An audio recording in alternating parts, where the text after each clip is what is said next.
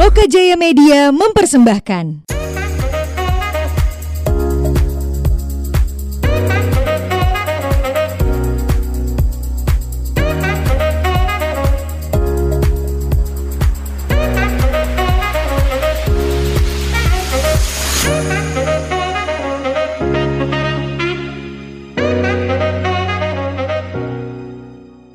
Welcome to Ngobrol di Podcast. This is your host Angga Baskara. Well, untuk episode kali ini aku kedatangan seorang bintang tamu yang cantik jelita dan cukup berisik. Jadi selama off air tadi kami udah ngobrol dan ternyata Doi memang benar-benar sangat-sangat energik ya. Kalau kamu nggak tahu bintang tamu kali ini, clue-nya adalah dia seorang penyanyi pop Bali seorang content creator dan juga selebgram. Selebgram nggak sih? Anda ngomong sama saya, Pak. Iya, boleh dikatakan apa aja deh, Pak. Yakin nih dikatakan Mm-mm, apa aja? Boleh. Boleh. Boleh. Oke deh kalau gitu please welcome our guest in this episode ada Dewa Ayu Yesidiana Ningsih. Yeay. Ini gelarnya perlu diucapin juga nggak? Terserah Bapak sih ya sebagai presenter maunya gimana. Apa kabar Yes? Baik, Kak. Sehat? Kare, good? sehat. Good. Oke by the way kemarin habis ngeluarin single bahasa Indonesia ya Iya. debut. Hmm, iya. Yeah. So congratulations for your first Indonesian single debut. And aku udah denger dan Mm-mm. it's good. Terima kasih. By the way, yes, Nggak ada yang tepuk tangan. oh, teplok, teplok, teplok. Makasih, makasih. thank you Pak Manager. By the way, yes, Mm-mm. orang-orang kan nggak tahu nih, kamu memulai karirmu sebagai penyanyi pop dulu kah, Ya. atau content creator kah, atau sebagai selebgram dulu. Jadi awalnya Yesi Diana ini memulai karir sebagai apa? Model. Model. Iya. Jadi apa yang tadi aku sebutin nggak ada. nggak ada ada salah presenternya kurang kurang kurang menantang ini kurang menggali kurang jadi aku awalnya itu jadi model kak Ah, ah. model model-modelan sih bukan model-model yang benar-benar keren atau cantik tuh enggak awalku aku jadi model terus lama-lama ya udah ikut di dunia tarik suara Umur berapa tuh jadi model?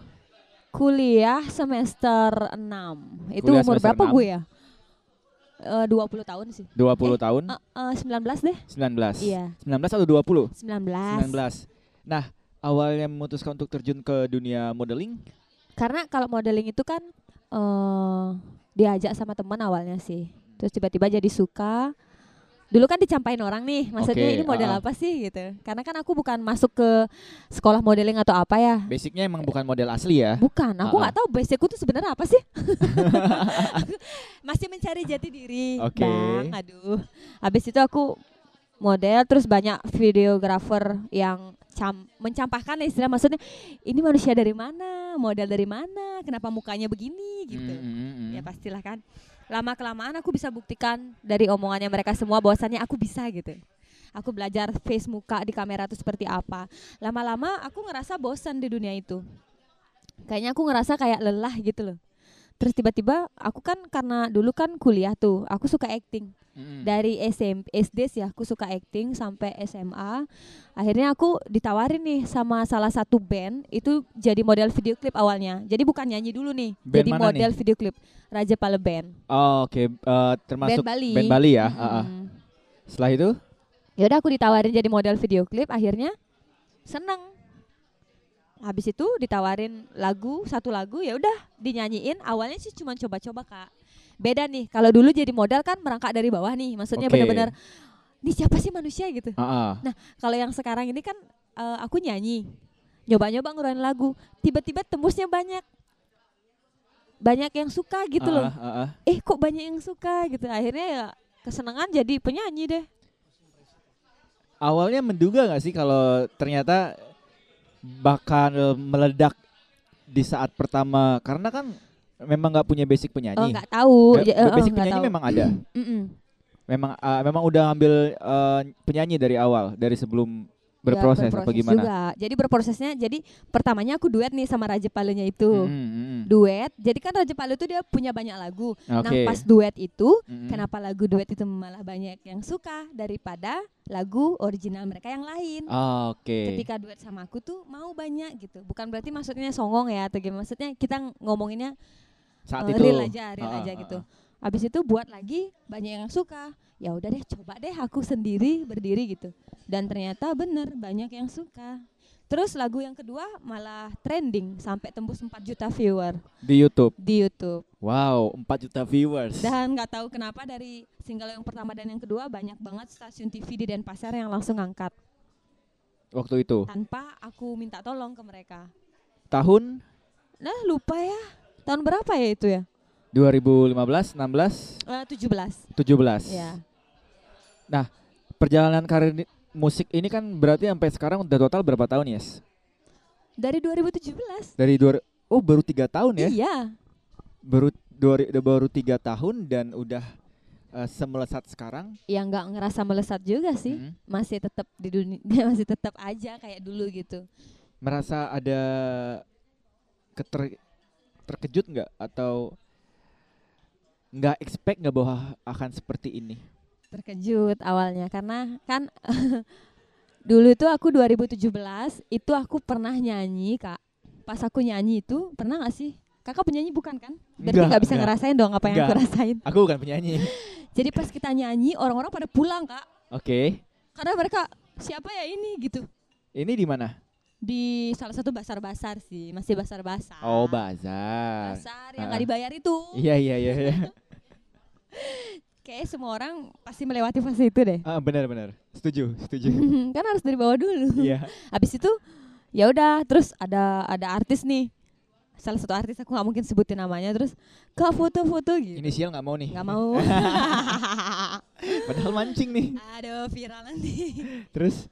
ya udah foto-foto kak gitu dia. Terus Mm. dalam otakku nih kapan ya orang mau foto sama aku gitu. Jadi membayangkan Iya. ada di posisi seperti oh, itu. oh, jadi kok nggak ada yang minta foto sama aku ya gitu. Terus lama-lama tiba-tiba ada satu dua orang dan sekarang Astengkara ada banyak. Ada banyak. gitu. Rasanya kayak, ih ternyata aku disenengin nih gitu. Ya gitu aja sih. Terus Tapi ini memang jadi mimpi kamu nggak sebelumnya bahwa menjadi orang terkenal dan menjadi satu satu orang yang dibicarakan banyak orang di Bali gitu? kalau aku sih bukan mimpi jadi orang yang terkenal sih kak. Mm. Aku berkarya mau membuat sebuah karya itu memang real dari hati pertama. Terkenal itu cuma bonus bagiku kak. Oke, wise banget ya. Terus yang kedua itu juga aku ingin eh, membalas manusia-manusia yang sudah pernah membuli aku kak. Jadi aku Mhm. nih sebenarnya manusia yang sering dibully dari Oh, SD, oh, SMP, oke, oke. SMA, kuliah pun juga Mm, mm. aku sering kayak bukan dibully sih lebih di kayak di apa namanya itu di apa dikucilkan, Dikucilkan, eh, eh, eh, dikucilkan gitu aja sih. Nah ini menarik karena mungkin orang-orang yang menjadi fans dari seorang Yesi nggak tahu nih kalau ternyata Yesi adalah ko- korban bully Oh, oh, atau korban bullying. iya. Bullying seperti apa yang pernah kamu rasakan Yesi? Membekas nggak sih sampai sekarang? Membekas banget. Ah. Pertama dari nggak mau diajak temenan karena aku eh, dibilang yang nggak gaul. Terus Oke. aku kutu buku lah dibilang karena dulu kan aku emang suka belajar aja. Mm-mm. Nah kalau kuliah pun juga karena dulu aku kan maksudnya aku tuh nggak kayak keluarga-keluarga yang lain kak, Eh, nggak nggak bisa beli mobil, motor, bahkan Oke. ah, ah. HP pun juga aku nggak ini apa nggak punya gitu. Zaman itu. Zaman itu dan makan pun aku agak susah kak karena aku kan merantau, aku kan asli dari Nusa Penida.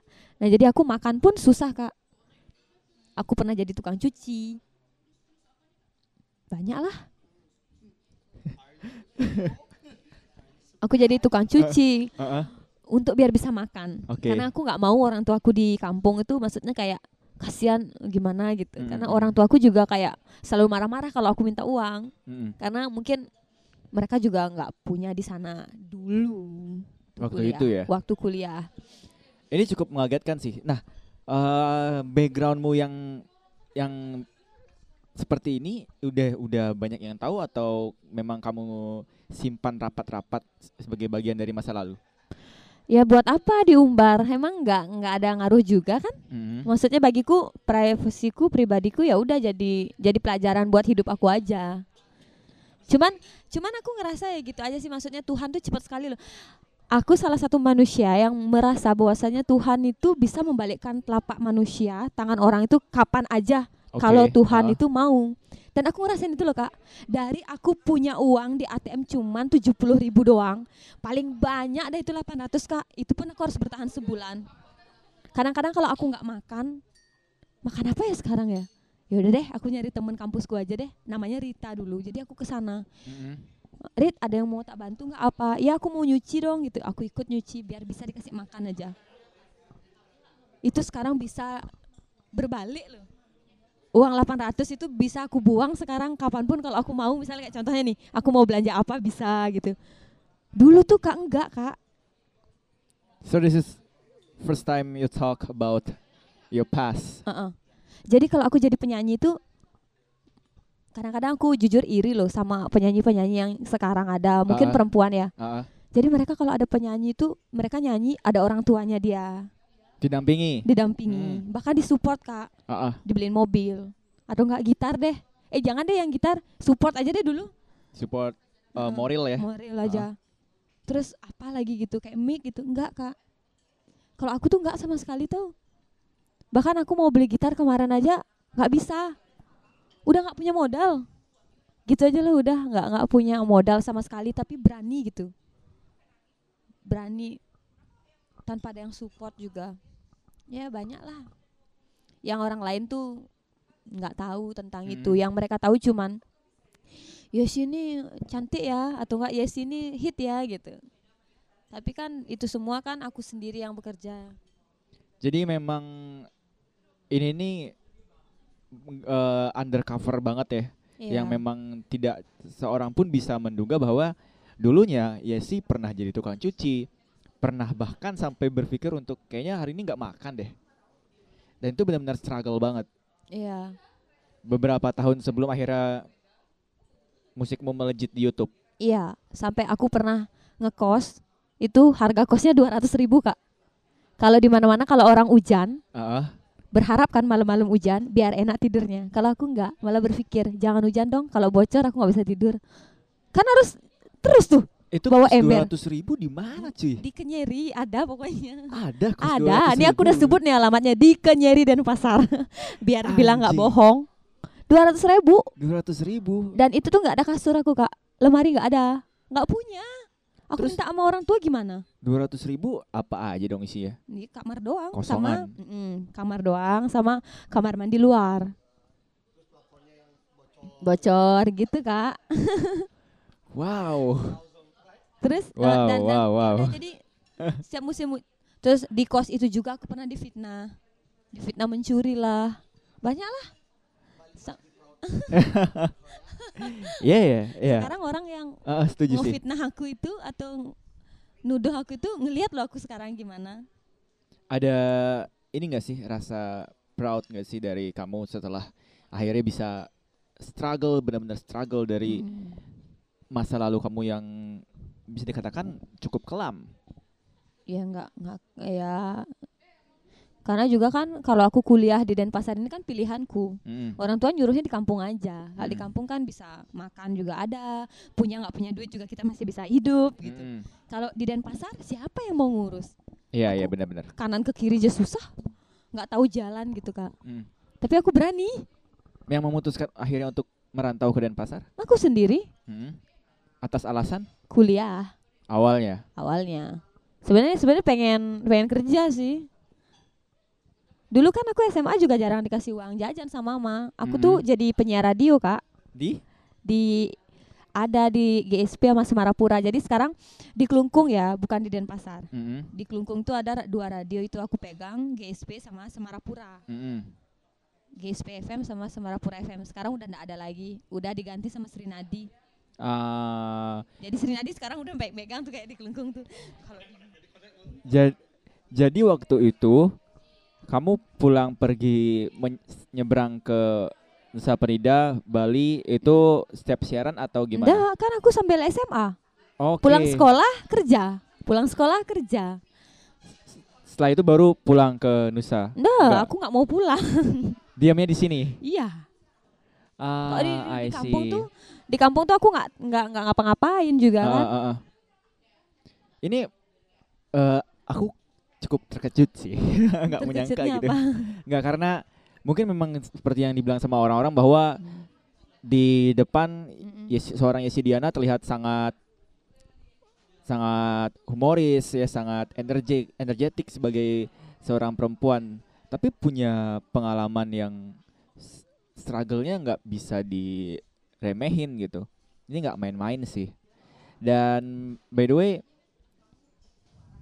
setelah menjadi penyanyi pop Bali sekarang, apa sih yang kamu rasakan, Yes? Aku ngerasanya kayak eh seneng, senangnya itu karena kan hobi juga nih. Hmm.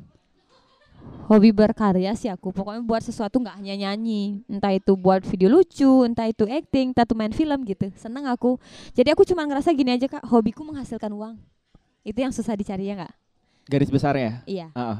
hobiku bisa menghasilkan uang loh Kenapa memilih pop Bali? Karena nggak banyak kita tahu bahwa anak muda zaman sekarang Mm-mm. yang mau menekuni pop Bali. Mm-mm. Kenapa memilih pop Bali sebagai jalan atau industri yang kamu tekuni? karena aku suka di diam di Bali terus gimana dong Mm-mm. jadi ah iya aku suka banget sama lagu Bali Mm-mm. karena gini loh kak jadi sebelum dulu aku jadi benar-benar pengen masuk jadi penyanyi sebenarnya aku Mhm. pengen jadi acting jadi aku dulu pernah nih kak ikut casting tapi di Jakarta aku nyari duit tuh ngumpulin uang nggak makan tuh kadang tiga hari tuh aku pokoknya gimana cara uang ini harus bisa terkumpul biar aku bisa casting di Jakarta tiba-tiba nyampe sana aku dibohongin ngerti nggak Wow, oke. ngerti nggak nah jadi aku nggak tahu itu Ini udah agensi mana nih? Mm-mm, Waktu aku udah itu? ke Jakarta nih Tahun 2018-an kayak 2018, 2019 oke, dua tahun lalu 2019 ya. deh oh, dua tahun lalu. 2019-an Ah, ah. 2019 Terus? eh, 2018 deh Oh, 18-an kayak eh. aku ke sana ke Jakarta twing sampai sana aku dibohongin orang padahal dia bilangnya katanya mau nyari casting tiba-tiba mereka minta bayaran ke aku maksudnya bayar 100 juta ya nanti saya naikin nama kamu di Jakarta gitu terus buat apa adanya casting kalau misalnya dia minta bayaran dari gue itu Hmm. belum bisa aku pelajari kak dulu Mm, mm. aku belum bisa pelajari itu habis itu nyampe sana itu tiba-tiba orang-orang dari sana bilang gini dari Bali ya? Apalagi jauh-jauh dari Bali pasti pengen banget kan jadi artis digituin. Eh, saya tahu kok artis di Bali siapa aja disebutin lah satu orang. Heeh, gitu dia bilang. Inisial si D. Oke, si D ya. Ah. Ah, ah. nah itu kan habis itu tuh inisialnya D. Saya saya tahu kok artis ini gitu dia bilang. Kalau di Bali saya sering kok ketemu sama dia dia bilang gitu ya udah dari sana aku langsung kayak ngerasa gimana tersakiti gitu. Aku udah susah-susah nyari duit nyampe sini biar mereka tahu actingku kayak gimana tiba-tiba dia cuma minta duit doang. Dan sekarang dia bilang lagi kalau dia tuh tahu ini artis di Bali gitu. Langsung dalam hatiku bilang kapan pun kamu ke Bali kamu bakalan tahu siapa yang namanya Yesi Diana sampai gitu loh dalam hati kak Bener-bener. Karena bener-bener aku udah nggak makan lo tiga hari empat hari gitu. Maksudnya sampai nggak nggak jajan makan gitu. Apa ada sampai nasi sama sama garam doang aku makan demi biar bisa ke Jakarta casting gitu loh. Malah dimintain duit. Kan ngerasa sia-sia ya. Makanya aku pulang tuh gitu udah kapan kamu ke Bali? Bakalan tahu siapa yang namanya si Diana aku gituin sampai jengkel sekali. Makanya aku pengen terkenalnya di Bali dulu. Makanya aku buat lagu Bali yang banyak gitu kak. Oke. Jadi di, eh, memulai langkah dengan pop Bali. iya Nah, respon orang-orang ketika awalnya seorang Yesi Diana keluar muncul di industri pop Bali, itu gimana? responnya kamu bagus Nyangka nggak sih bisa ternyata respon masyarakat Bali ini benar-benar se-welcome itu sama Iya. artis pendatang baru yang Mm. yang kamu yang bahkan kamu sendiri juga nggak nyangka akan disambut seperti itu. Iya itu aku nggak nyangka sih. Aku juga berterima kasih sama sama sebenarnya sih dia bukan penyanyi ya. Eh, kayak Ari Kakul, Hmm. Hai Puja. Mereka tuh Ari Kakul sih terutama karena dia yang awal membantu aku untuk untuk naik di Bali. Tapi dengan video lucunya. Jadi aku dulu acting sama Ari Kakul itu terus viral. Banyak orang Bali yang tahu. Mungkin dari sana juga orang jadi tahu, oh ternyata si dia ini siapa sih? Oh, dia penyanyi gitu. Aku utang budi sih sama Ari Kakul. Karena ya aku juga sempat lihat beberapa video dari Ari Kakul sama uh, Hai Puja. Itu cukup banyak ada Mm-mm. dirimu berseliweran ya di Mm. video-video mereka.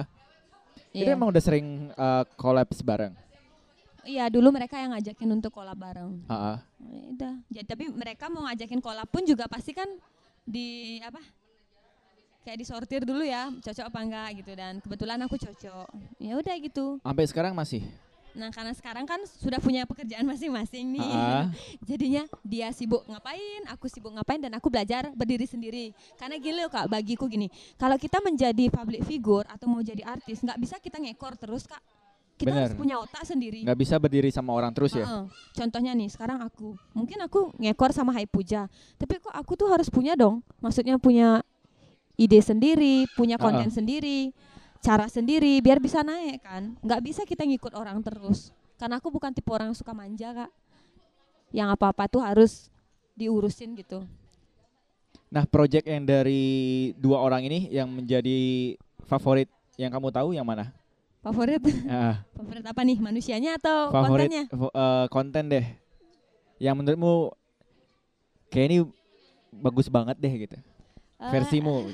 sama aja deh. Kon- kontennya, konten konten yang mana yang yang yang yang emang menarik buat kamu gitu. Ah, konten yang lebih lebih berkesan deh. Ya tetap awal, awal sama Rika Kul yang uh, video Valentine itu. Karena aku nggak tahu apa, Heeh. berkesan aja karena dia juga aku jadi naik videonya itu. Karena video Valentine itu, Kayaknya Dan shoot aku juga pernah sebentar gitu. nonton kalau nggak salah nih di explore Instagram. mm-mm. Waktu itu dirimu jadi ini ya, kayak jadi pacarnya Ari Kakul ya? ya, Iya kan? Bener nggak sih di Iya. di di scene itu gitu? Yang itu bukan Valentine tahun lalu atau tahun du- dua tahun tiga tahun lalu 2017 kak. 2017. Wow, tiga tahun ya dan nggak kerasa. Mungkin ada yang mau disampaikan buat mereka berdua? Setiap aku diwawancara, selalu bilang makasih sama mereka. Aku juga berterima kasih sama Budi Raja Pale Mm-mm. karena dia juga yang nyiptain lagu Jomblo Bahagia pada ngelahang. Mereka mer- cum- mereka tuh tidak mencampakkan eh, kemampuanku kak, karena banyak loh. Aku tuh udah banyak banget makan asam garam lah pokoknya di mana aku dicampakkan suaraku jelek, aktingku gak bagus, fotonya gak jelek, mukaku hancur segala macam, udah biasa. Jadi udah cuman mereka-mereka yang support. Dan menghargai. menghargai banget. Walaupun aku memang bener-bener contohnya nih kan baru-baru belajar nyanyi kan pasti jelek suaranya. Eh bukan jelek deh. Ya agak fales-fales sedikit lah. Tapi mereka tetap bilang bagus kamu bisa gitu. Itu it- itu yang aku butuhkan sebenarnya. Itu yang nggak kamu dapat dari, Dari- mereka. dari orang lain. orang orang-orang yang aku sebutin tadi. Ah, Oke, itu yang kamu dapat ya. iya Kita bicara industri Bali, eh, pop Bali. Menurut kamu untuk saat ini Hmm? industri pop Bali kita maju atau sedang mundur? karena corona kan mundur Jawaban yang diplomatis ya. Benar-benar jawaban nyari Termasuk aman saya, banget. Pak. Heeh. saya nggak dapat duit dari nyanyi lah nih sudah 4 bulan diam Udah nggak nyanyi lagi. Udah untung ada sedang hidup dari istirahat. YouTube gue iya Oke, tapi nggak tapi sebagai seorang penyanyi melihat eh, skena dan juga industri pop Bali sendiri, menurutmu ini lagi on fire atau memang lagi mundur? Entah entah karena corona atau enggak? Dilihat dari kualitas-kualitas artis-artis Bali yang memang berkecimpung di pop Bali sekarang. Hmm, kalau aku pribadi aku ngerasain sih kalau aku lagi mundur, tapi Hmm. nggak tahu penyanyi lain. Kan beda-beda, Kak. Kalau untuk dari skena, dari Eh, industrinya sendiri, ya masih normal-normal aja sih kayak kemarin-kemarin, Kak. mm, Kalau aku pribadi sih mundur, Kak. Maksudnya Hmm. peminatnya nggak sebanyak dulu kalau aku kenapa? Bali. Eh, itu Kak kurang tahu masalahnya, Pak. Oh. Saya saya pengen mencari tahu tapi bingung. Gimana dong? Tolong dong. Ada yang mau ngasih solusi nggak sih? Nah, yes, Eh? di Bali sendiri kan kita tahu Bali tidak sebesar Jakarta ya Iya. dan eh, industrinya pun sudah tertebak gitu. Iya. Bosan nggak sih main nyanyi lagu Bali? Bosan nggak sih main di pop Bali? Kalau aku sih nggak pernah ngerasa bosan ya, Kak. Mm. menikmati semua pekerjaan aja. Cuman aku membuat lagu Indonesia seperti kakak bilang tadi itu bukan karena bosan mencoba hal baru. Kenapa akhirnya baru sekarang untuk membuat debut single Indonesia? Karena baru tercipta lagu Indonesia. baru kepikiran. Enggak kepikiran Jadi baru. u- udah ada planning nih dari tahun Enggak ada kemarin. planning, pokoknya intinya ini kan yang buat lagu Indonesia kan adikku. Hmm. Aku nggak ada planning, cuma dia bilang kak, aku ada lagu nih gitu bahasa Indonesia. Aku dengar, wah bagus nih anak, luar biasa gitu. Mm-mm. Ya nggak ada salahnya sih kalau di take itu aja sih. Dan ini benar-benar jadi debut untuk Mm-mm. uh, single berbahasa Indonesia Iya, pertama benar. ya. Jadi aku nggak pernah kayak merencanakan apa yang ingin aku buat. Kalau aku tipe kalau orang yang apa yang ada di otak langsung buat jadi gitu. Jadi nggak lagi, uh lagi enam bulan ngeluarin ini, lagi setahun ngeluarin ini nggak bisa gitu aku. Apa yang di otak itu aja yang keluar gitu, Spontan. spontan aja. Uhui dong. Uhui. Terus respon pasar, respon pasar terhadap single Indonesia pertama kamu gimana? Dengan Nah. dengan mereka yang biasa mendengar Yesi Diana menyanyikan lagu pop Bali, tiba-tiba muncul brand new dari seorang Yesi memainkan musik dengan bahasa Indonesia. Nah, Seperti apa? Nah, itu dah yang mau saya bilang. Tidak sebanyak peminat aku nyanyi lagu Bali. Itu jujur dari hati. Nggak tahu Oke, kenapa. ah, ah. Padahal bagus loh lagunya. Tolong dong yang mau dengar Yesi Diana ya, judulnya aku pergi. bagus loh itu. pernah nggak dengan dengan kan eh, kamu udah punya perbandingan nih Mhm. antara Bali dan eh, Indonesia. dirimu bermain di pop Bali dan dirimu di Indonesia. Indonesia. Berarti ada kemu- eh, sudah dapat perbandingankah yang bisa kamu lihat? Bisa, Hmm. tetap aja perbandingannya menang di Bali. Peminat orang suka lagu Bali kalau aku nyanyi lagu Bali. Karena Hmm. viewernya juga banyak kan Bali, jauh timpang kak. Dibandingkan kemarin eh, single baru ini. Baru ini iya. Apakah single ini akan jadi pijakan pertama untuk go nasional? Doain ya kak. Kita nggak pernah tahu kapan Tuhan membalikkan telapak tanganku lagi kak. Ah. Tapi intinya aku tetap doa. Syukuri aja semuanya. Positif. Selagi apa yang kita buat itu positif. Ngerasa sudah bagus, ya Mhm. udah gitu aja. Planning ke depan ada single Indonesia lain atau mau? Indonesia sih jangan dulu deh, karena ada lagu Bali yang sudah terekam dua, ah. yang aku undur gara-gara ada lagu Indonesia ini. Oke, jadi ini sebenarnya mau tes pasar aja. Oh iya. Terus pasar. tes pasar. Cuma udah tahu hasil pasarnya gimana ya. Jadi akhirnya berpikir untuk kayaknya Indonesia lagi enggak deh. Eh, Enggak ada dulu. Enggak dulu ya.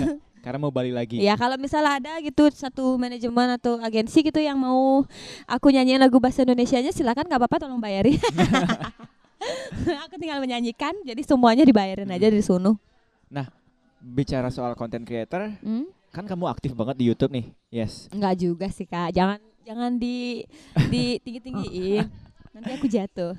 Ada banyak eh, ada beberapa macam konten di YouTube-mu yang sempat aku lihat Hmm? dan ini konsep dari si YouTube yang digagas oleh seorang Yesi lebih ke arah mana sih? Ya. Apakah daily life atau memang cuma pengen ah bikin aja video ini gitu? Iya, jadi apa di otakku itu yang keluar kan akun-akunku kayak gitu. Hmm, Cuman ya tetap aja kayak yang tadi kakak bilang perbandingan. Ketika aku ngupload semua dulu nih konten ini, keseharian, konten lawak, konten film pendek, konten lagu, cover gitu kan banyak tuh. Nanti aku lihat ada perbandingan, oh ternyata lebih banyak orang yang suka nonton ini nih gitu. Jadi kan harus nge-review dulu mm-mm. biar tahu oh ternyata orang lebih suka yang ini ya udah kita buat aja yang ini lagi nanti gitu. Nah, kalau sekarang yang mana nih lebih menonjol kontennya? Lagu originalku sih kak, masa aku terus lagu original? Jadi yang lebih banyak Original. viewersnya adalah lagu original. Heeh. Tiba-tiba kemarin juga cover lagunya dari miliknya Soljah juga Mhm. nembus satu juta tiga ratus viewer dalam waktu tiga bulan. Wow, banyak ya. Banyak banget. Itu lebih daripada lagu original atau Ya enggak, original kan pastilah lebih naik kak. Aku mah apa atuh? lebih naik sombong banget nih ya? iya. Ntar kalau bener-bener aku lebih naik, eh matilah sudah bagi duit gitu ntar jangan. Oke. Kemarin baru aja jadi brand ambassador nih. Aku lihat di sebuah Iya. media sosial di Mm-mm. Instagram ya, brand ambassador sebuah produk. Ini sebenarnya produk apa sih, Yes? Nah kalau kemarin kan aku produk motor tuh Yamaha brand Hmm. ambassadornya selama setahun. Sama setahun jadi ambasador Yamaha. Iya. Sekarang itu jadi brand ambassadornya Ara. Oke. Eh, eh, Nama produknya jaga Ara.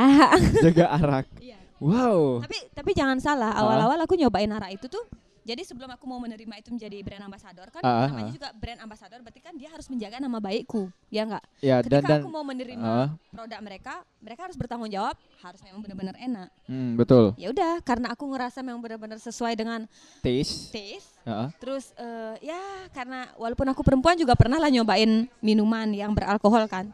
Aku ngerasa lumayan nih gitu. Ya udah, sekarang mau jadinya. Lebih Mau nggak mau jadi mau sih sebenarnya. Pemaksaan sih sebenarnya itu. lebih suka menjadi brand ambassador barang Yamaha kemarin atau Jaga Ara? Sama aja. Kan beda brand. beda kan? Heeh. Dia makan motor. Heeh. Kalau arak kan minuman. Ah, Bang bisa aja. Berarti tiap hari minum arak dong. ya enggak dong, mampus gue. Nah, jadi eh, nama produknya juga arak nih. iya, Originally dari Bali. dari Bali. Ownernya juga kebetulan ownernya sendiri yang buat. Oke. Nah, nggak tahu sih nanti kalau mereka sudah boom mungkin bukan owner lagi yang buat tapi punya karyawan ya semoga doain aja ya. Eh, ada akunnya? Akunnya @jagaara.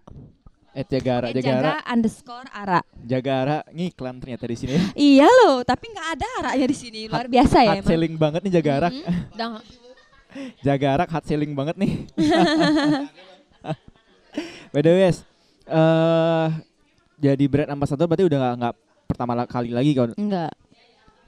Yang pertama kali sama Yamaha kemarin. Yamaha. Yamaha, Zuma. Hmm. Rasanya jadi brand ambassador gimana? eh sebenarnya kalau jadi brand ambassador sih enaknya di ketika kita butuh brand eh, barangnya selalu ready. Contoh nih kayak Zuma kemarin sendal kan, aduh sendal jepitku ke mana hilang, datang aja, gitu. Cet, ambil masuk kantong jalan lagi. Motor Yamaha gitu juga. Ya kalau motor kan, mm-mm, kalau misal motor kan udah dapat gratis motor. Terus kalau misal ada event-event besar kita panggil aja Yamahanya untuk naruh apa gitu. Oke. Menarik sih ya. Menarik kalau misalnya ada yang eh, nyari nyari motor, ditanya kan dari mana nih tahu? Ya sih, oh dapat lagi gue. kalau jaga arak juga kan nggak mungkin setiap hari juga karena aku minum arak, jadinya Ah. mereka untung aja sih gitu. Untung karena kamu yang jadi brand ambassadornya. Untungnya dan aku juga tidak meminta banyak gitu loh. Ini curiga ada sesuatu di belakangnya ya. Lanjutkan pertanyaannya Pak.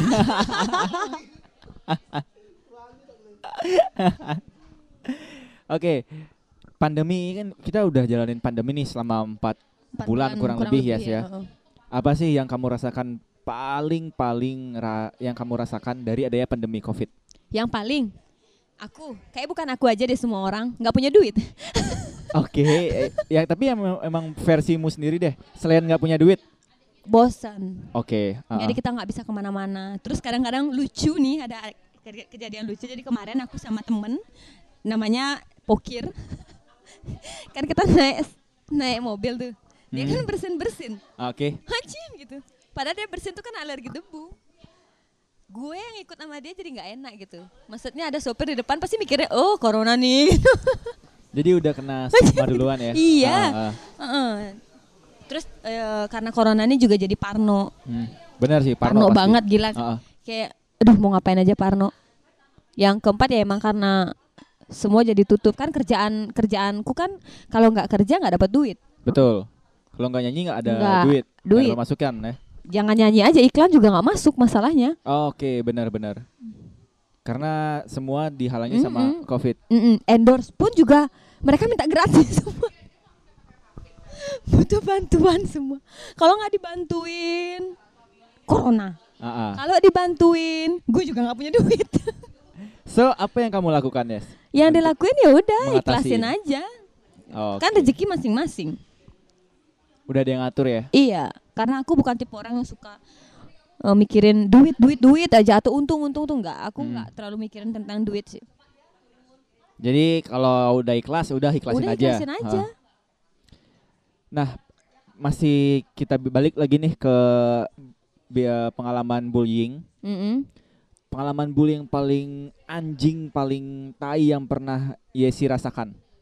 Yang mungkin bisa di-sharing juga ke teman-teman, ke pendengarmu, ke penonton YouTube-mu.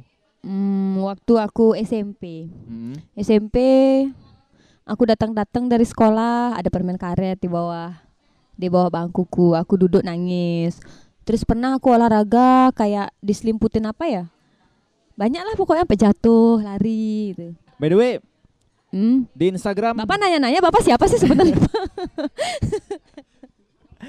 kamu menyematkan titel SPD nih. oh ya Ini titel asli. maksud lah emang ada pas ya pak? Siapa oh, iya, tahu. besok aku tambahin SPD Mhum hahaha. Bukan ya. 3 ya ya terus? Ini memang asli eh, iya aku sarjana sa- sarjana guru. Nah, kenapa nggak menjadi kenapa tidak menjadi guru?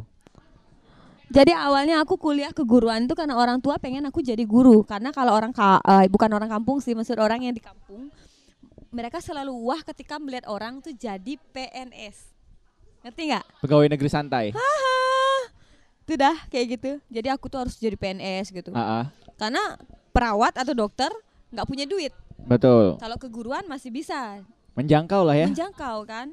Habis itu aku dipaksa ya alhasil ya udah aku ikut keguruan padahal nggak niat gitu. Sama sekali nggak ke- Nggak. eh, terpikirkan untuk masuk keguruan. Enggak. Enggak. Oke, terus Ya udah. Yang penting kan bertitel. jadi kamu merasa menghabiskan waktumu selama empat tahun gak sih? Eh, enggak sih. Mhm. Ya karena kan ada alasan bisa diam di Denpasar jauh dari keluarga. Kalau aku nggak kuliah disuruh pulang lagi, Mak. Oke, jadi itu alasannya ngikutin kemauan Iya, orang tua dan lagian nih. pernah nih. Mm-mm. Aku tuh kan udah lulus nih SPD. Aku kan ngajar. Kayak ngerasa gini aja kayak capek ngajar. Tapi duitnya nggak banyak. Jadi kamu pernah ngajar? Pernah Di? ngajar di SMA 4 Denpasar. Oke, di SMA 4. Menarik, menarik. Terus? SMA 4. Ya udah karena aku kecil kan badannya, terus imu-imu nggak jelas gitu. Setiap aku jalan lewat diginiin, "Ah, Ibu guru Gisel, Ibu guru Gisel. Kurang ajar. terus kalau aku ngajar lagi, apa yang dimaksud dengan ini? Kan aku ngajarin anak kelas 1 kan. Ah, ah. Kelas 2 dan kelas 3 nemplok dong mereka di depan eh, apa namanya itu? Eh, jendela-jendela tuh, Ah. nempel gitu. Nempel-nempel gitu. Ah, gitu tuh. Ada murid tuh pada bilang suka sama gue ya udah aku langsung selesai ajar kerja. Risih nggak sih? Risih banget lah. Kan gue guru, masa disukain sama bocah? Ah, Oke. Lucu sih. Ini banyak banget yang suka masalahnya. Ah, ah. Berapa tahun tuh? Berat Bertahan. tahun, aku bertahan 8 bulan karena harus buat RPP juga kan. Lu kan guru nggak? RPP, terus buat apa lagi? Iu. Terus rapotan mereka kita harus iu. Itu akhirnya membuat Aku bosan. membuatmu bosan. Mungkin mungkin bukan karena uang sih, balik lagi ya. Mungkin karena bukan hobi di situ. Passionnya passionnya emang bukan jadi guru ya. Bukan. Akhirnya menjadi penyanyi, Iya. Eh bukan penyanyi juga sih. eh public figure sih. public karena figure. Nggak nyanyi aja sih. Aku juga udah ngeluarin film, tapi Mhm. bukan aku. Aku sudah pernah main film. Film tapi apa sudah tuh? tayang nasional loh. Film apa tuh? film Lea satu. Serius? Judulnya film Lea. Santuy. Satu. Oh, Leak satu. Hajar lu ya. Iya. Kirain Lea. Enggak, Lea, satu. Santuy. Ceritanya ini apa sih, Yes? Tentang Lea. Ah, ah, Iya, iya pasti tentang, Tentang Lea. ya po- pokoknya dia tuh kayak film horor gitu, ah. tapi eh, produksi dari Bali. Tapi tayang nasional. Nah, eh, sampai akhirnya terjun ke dunia perfilman. Heeh. Ini awalnya gimana? Ya nggak gimana, dicari aja.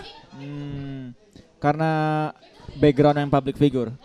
Karena background mungkin dilihat aku bisa acting. Mm-mm. Ya udah gitu aja. Terus habis itu selesai itu ada tawaran lagi film yang lain. Film apa tuh? Eh Cilekontong Mas the Movie sama Napak Pertiwi. Soon akan keluar. Soon akan keluar karena corona ini makanya belum keluar. Oh, Harusnya sudah keluar bulan Agustus. Harusnya Agustus besok. Ya, Apa Agustus kemarin? sekarang. Agustus sekarang. Besok. Sekarang atau Besok, besok? besok, besok. Agustus tahun ini. Heeh. Heeh. Baul banget sih ya. Ya.